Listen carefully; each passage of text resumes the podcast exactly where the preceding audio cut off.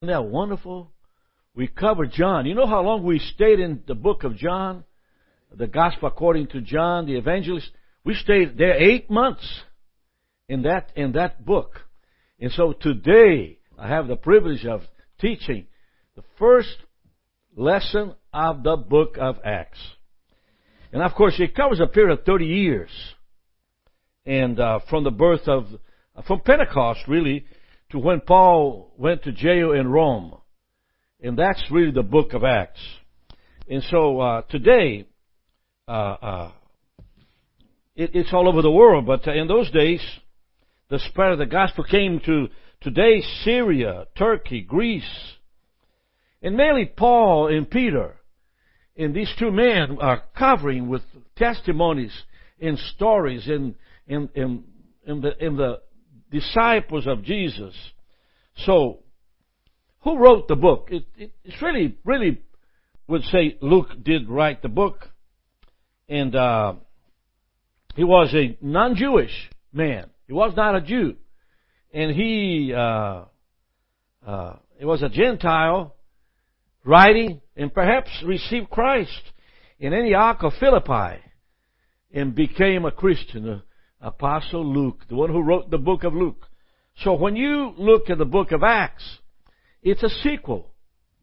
Uh, Luke wrote as he witnessed it, and and uh, he was with Paul in Philippi, two years with Paul in Caesarea.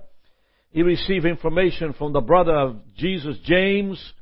He uh, traveled with Barnabas, and and Luke one verses one through four. It's an interesting thing when you listen to the way uh, the way Luke thinks in his mind about accuracy about detail, about specificity on, on, on his writings, which is really important because uh, he's conscious that he wants to make sure that you get it right. I mean, amen? And uh, uh, Luke 1, 1 to 4, for as so much, for as much as many have taken in hand to set forth in order a declaration, meaning a lot of people are attempting to, at that time, to write uh, accounts of the life and ministry of Christ. Of those things which are most surely believed among us, those things that are, uh, uh, are most sure believed among us, meaning among us being him and Paul and the disciples and, and, and of course, uh, uh, Barnabas and James and even as they delivered unto us, these men, which from the beginning were eyewitnesses and ministers of the word.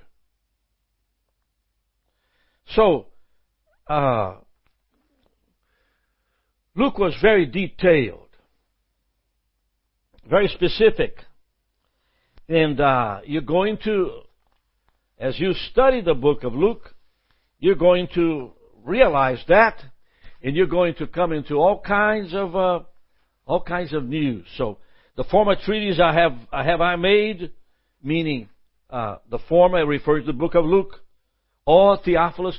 Theophilus was a uh, uh, a non-Jew, as I said, uh, until the day in which he was taken up to, after he through the Holy Spirit had given commandments unto the apostles whom he had chosen.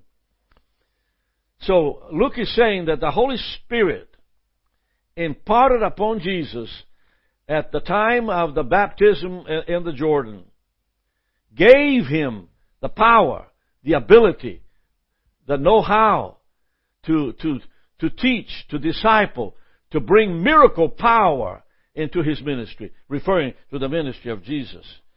Uh, in being assembled together. Now, this idea of being assembled together, verse 4, in being assembled together with them, the, he is referring to the uh, to the days in which Jesus stayed among them were 40 days. So, uh, from from the death of Christ in the burial to the resurrection three days later, uh, into uh, all the way to ascension, uh, that's uh, that's 40 days. And uh, so what is he saying? Being assembled together. The, the word here is sunalizomai, sunalizomai, meaning to eat salt with, eat, eat at the table with. And in those days, they would uh, eat together and uh, share together bread. And as if commemorating an understanding, an agreement, uh, perhaps uh, uh, sealing an agreement with the disciples. And of course, you're going to see that throughout the ministry of Jesus. For instance, in, in Luke 9:16, he took five loaves and two fishes, looked up to heaven and blessed them, broke it and gave it to his disciples. That was an agreement. Uh, and in the book of Acts, on chapter 1, it says again, and they being assembled together with them. Uh, in Mark 2.15, it came to pass that as Jesus sat at meat in his house, many publicans and sinners sat also together. So why did the sinners and the publicans sat together with Jesus? Because they sort of agreed. And, and the, the, the, thought here, uh, well, after the resurrection too, in, in Luke 24:42, it says, and they gave him Jesus a piece of broiled fish in the honeycomb. And Jesus, after the resurrection, ate it, ate a honeycomb. Isn't that interesting? That's interesting. So being assembled together is a time of agreement, a time of coming together. So Jesus is resurrected. This is after the resurrection, and he is uh, commanding them that they should not depart from Jerusalem. Now the command here is saying, don't, don't, don't you do that. You have to be in Jerusalem. You have to be, he commanded, it's a command. Command is a, it's a, a power that is well known among the miracles of Jesus. If you look to the, to, to the NIV, just before the Gospel of John, there's a list of the miracles of Jesus that are recorded. There are millions that were recorded. Books in the world cannot uh, uh, all bring it together. There's no enough books to, to put all the miracles of the Lord Jesus. But the, the 34 that is registered, or 40 is if you take uh, Jesus putting the ear back on the soldier's head at Gethsemane, and, and, and of course if you consider Mary Magdalene that had seven demons, uh, that are not, it's not recorded, uh, uh, at 34. And out of the, those 34 miracles, you're going to see a group of them, close to 20, that depend on the word command. Command and authority. Go. and so, Jesus commanded them. Now, if for Jesus to command the disciples, for them to stay in Jerusalem, it must have been important. You see, we we actually in, in, in the in the liberal church in America, we we do not believe that way. There's a lot of Baptists that need to be empowered with the Holy Spirit. There's a lot of Methodists that need to be empowered with the Holy Spirit. There's a world of assemblies of God who need to be empowered by the Holy Spirit. It's not a question which church you go to. Is that Jesus commend them. Unless you have this experience with the Holy Spirit, you will not have what God wants to do through you. It's impossible to be a Christian today without the power of the Holy Spirit. So, he appeared uh, uh, to many, over 500. Luke 15, 6. Luke 15, 6. He says this. After that, it was seen of about 500 brethren at once, of whom a greater part remain unto this present day. Referring to those that were alive, and many that already died. Now, on verse 4, and I'm reading the verse 4 again. I'm talking about Acts chapter 1, verse 4. And being assembled together with them, you know what that means? He commended them, you know what that means?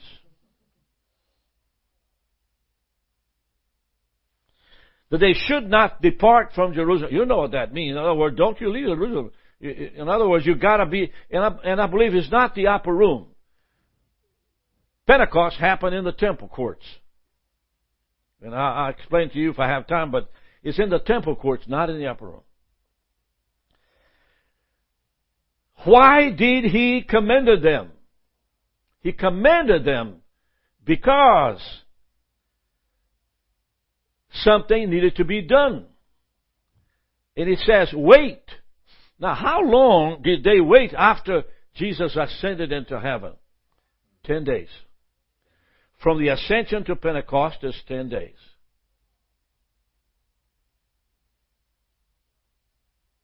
From the ascension to Pentecost, that's ten days. So they, they, Jesus didn't say to them, it will come on the, the tenth day. He just told them to wait. And this is important because as you wait upon God to do something in your life, it will happen. There's a period of waiting in people's lives. For me, I had a long time waiting. And it wasn't because God wouldn't fill me and empower me to do an evangelist ministry. It was that I didn't want it. I was scared. I wanted to be a Methodist. And hate to tell you, geez, God is not a Methodist. I don't think you find him in some churches today either. And so, why wait? Because everybody, every person have a time to wait. You have to be patient. It has to do with you wanting God to bless your life. You know, I met a young man some time ago. They're a brilliant young man. And uh, he said to me, he said, I, all I do is to pray in my head. All I do is to pray in my head. He's in a moment of waiting. He's waiting upon God to move upon his life. And it's a beautiful thing to see a young man waiting upon God to get the work done in his life. And so, uh, wait for what? Now that's, that's the next thing here. The first one is assembled. The second is commended. The third is Jerusalem. The fourth is wait. Wait for what? See, you need to know what you're waiting for. if you're not waiting for, you don't know why you're there. And, and, and when I, when my father came to America, and of course I had a Pontiac Le Mans. Remember that car? Wah, wah. It was brand new. And I'm driving all through Highway uh, uh, uh, 66 in Oklahoma. You know, I remember because one of the wheels came off. But it came off like I was about to stop, you know, on a gas station to gas, in the wheel fell. So they just jacked the car up, put the wheel back, and tied it down, and that was it. Uh, no problem. but, uh, but, uh, and my father said to me, you know, son, uh, you preached last night on this church. We're traveling together, preaching churches everywhere. He said, uh, uh, son, you, uh, it was horrible. It was the worst preaching I've heard all my life. You need to be, you need to wait upon the Lord to empower you. Without it, you're not going to be a good evangelist. You're just selling tapes. You know, we didn't have CDs in those days, just the cassette tapes, you know. Five dollars.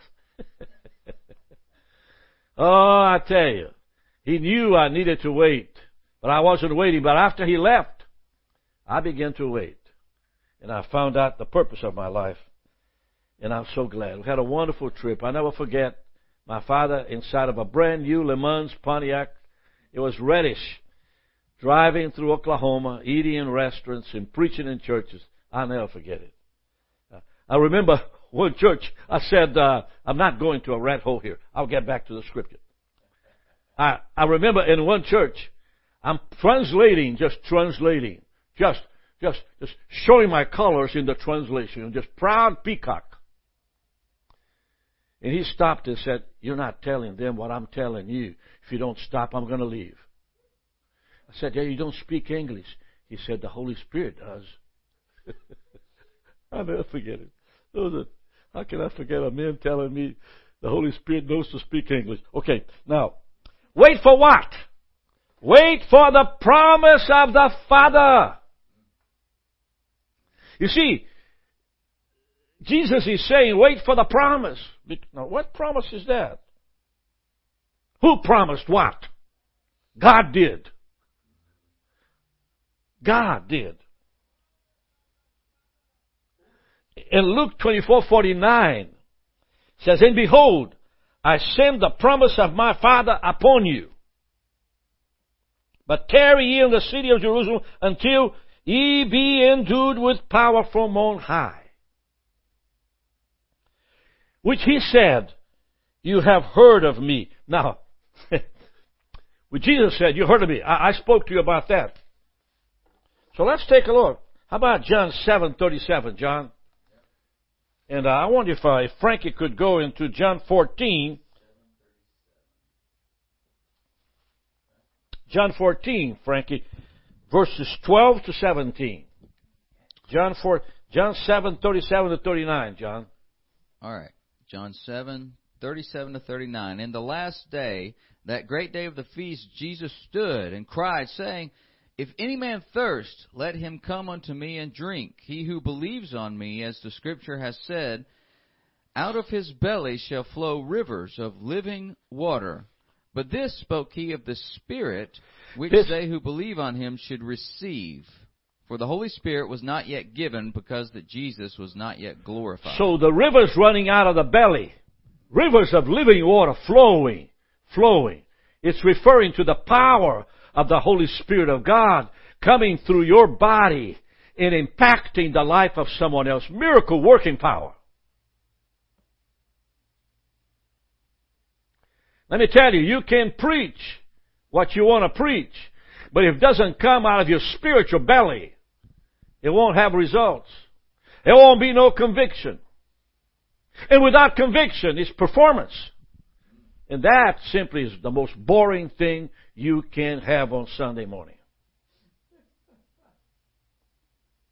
How about John 14, 12 to 17? Uh, 12 through 17 or Yes. to 17? Okay. Verily, verily, verily, I say unto you, he who believes in me, the works that I do, he do also. And greater works than these shall he do, because I go unto my Father. And who, whosoever you shall ask, and whatsoever you shall ask in my name, that I will do, that the Father may be glorified in the Son. If you shall ask anything in my name, I will do it. So the transference of, of, of power from God to Jesus Christ to the servant, it's an automatic downpouring from heaven unto those who serve God today. A, it comes from the Father upon the Son, and then to those who serve.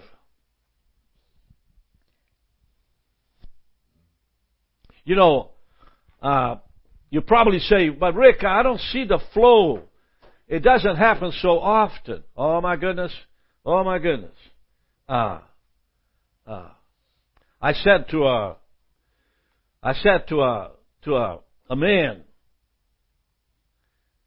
I want you, I want to know what has happened to this lady, this girl, when she was with this young man. What happened to you when you were between seven and ten years old? There was an incident. There was something that happened that formed who you think of life, family, and who you are in your understanding of yourself. Well, the father got into a horse, and the horse fell on top of the boy. The father broke his neck. The, the father got into drugs. The drugs got into the son.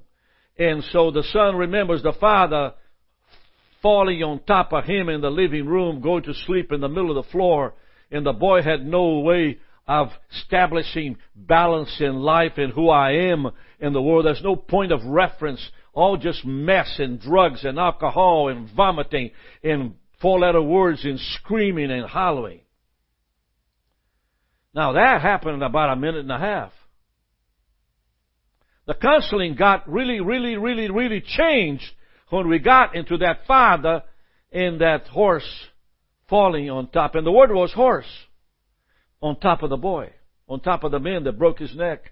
In, in, uh, uh, in, in other words, when the Holy Spirit is present within your life, it directs you specifically to need and as you apply the word that comes into the need, a word of knowledge, a word of wisdom, discerning of spirits, and you begin to understand that you are in a spiritual environment speaking into people's lives, and you take your proud brain out of the environment, and you be humble like a little boy uh, uh, in the presence of God. And, and have you seen the back on the truck? There's a little picture of a little boy and the cross right here, and the little boy is praying. That's what it takes for you to hear from God. And so the promise is essential. It comes from God to Jesus, and, and of course, directly to you. So all movement here leads to a promise. John the Baptist in the womb of Elizabeth.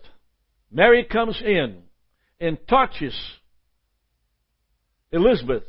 And Elizabeth was filled with the Holy Spirit, and the boy leaped in the womb. Who is the boy? John the Baptist. And next thing you see is him at the age of 30 baptizing literally thousands. Literally thousands. Now let's take a look at this promise beginning with John the Baptist in Matthew 3:11. if somebody can do that, Matthew 3:11. It's a powerful scripture. And when they were that's 2:11. Let's go to 3:11. I indeed baptize you with water unto repentance. But he who comes after me is mightier than I, whose shoes I am not worthy to bear. He shall baptize you with the Holy Spirit and with fire. What what, what John the Baptist was saying is that I've been called to bring repentance. Now, repentance here, it is the ministry of John the Baptist.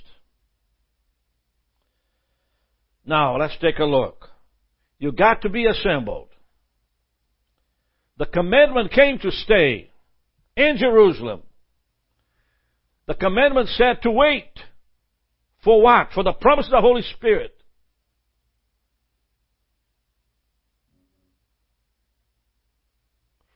So how do you define the ministry of John the Baptist? John describes his baptism to be directly related to repentance. Matthew 3 2. Repent, for the kingdom of God is at hand. Then he went out, out to him uh, in, in Jerusalem and all Judea and all regions around about Jordan. They all went out to see John the Baptist for repentance. Notice a very clear separation between the word repentance and the word baptism. So how did uh, John proceed it? Verse 5, chapter 1 of Acts. And were baptized of him in the Jordan, confessing their sins. Confessing their sins. Verse 11 says, Indeed, baptize you with water unto repentance. So Jesus confirms the ministry of John the Baptist in verse 5, Acts 1 5. For John truly baptized with water, Jesus said. So what is the difference? Repentance is the work of the Holy Spirit into conviction.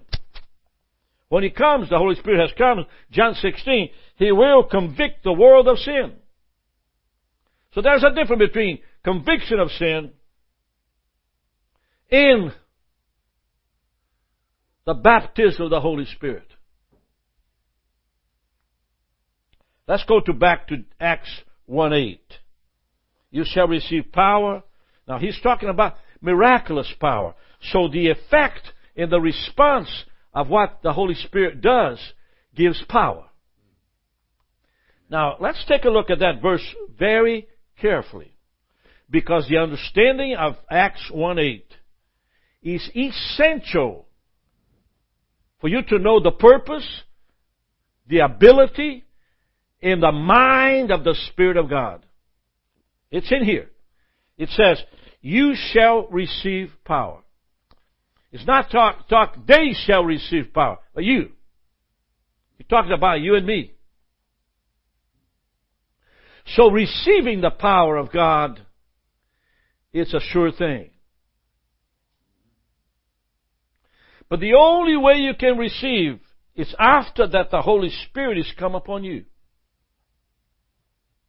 So there's no way to receive the anointing, the power, the strength, the baptism, the, the anointing, the, the, the, the strength, unless the Holy Spirit is part of it.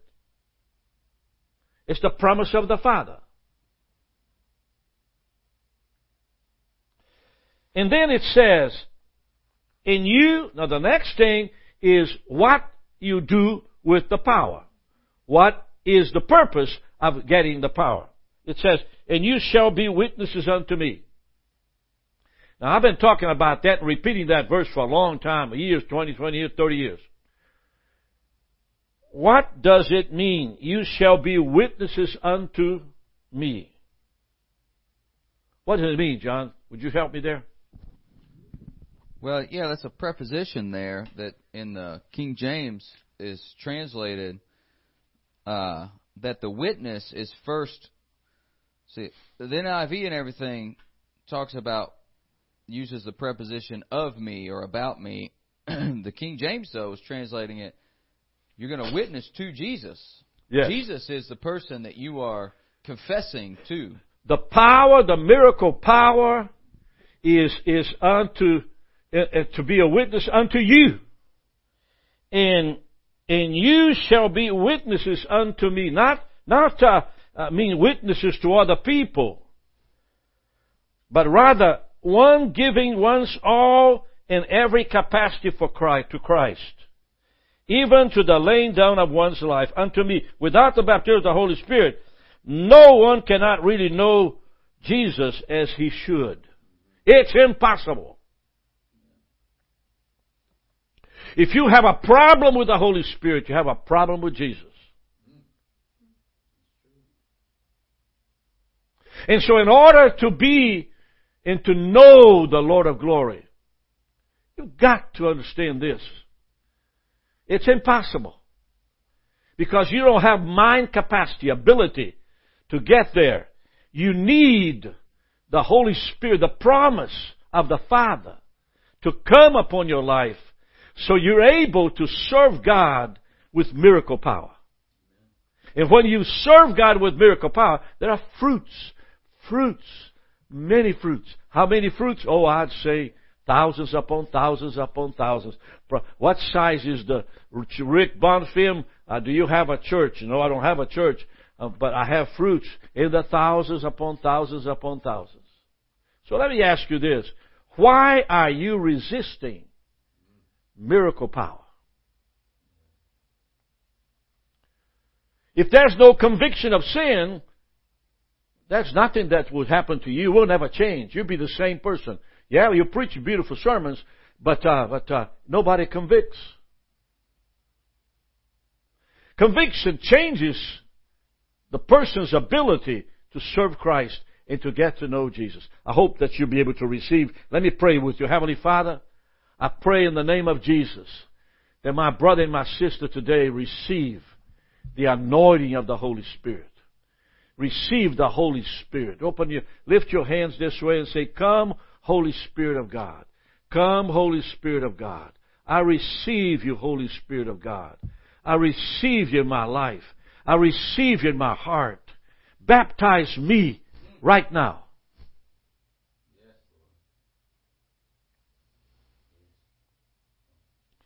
In the name of the Father, Son, and Holy Spirit of God. Amen. The Lord bless you, and we'll see you tomorrow.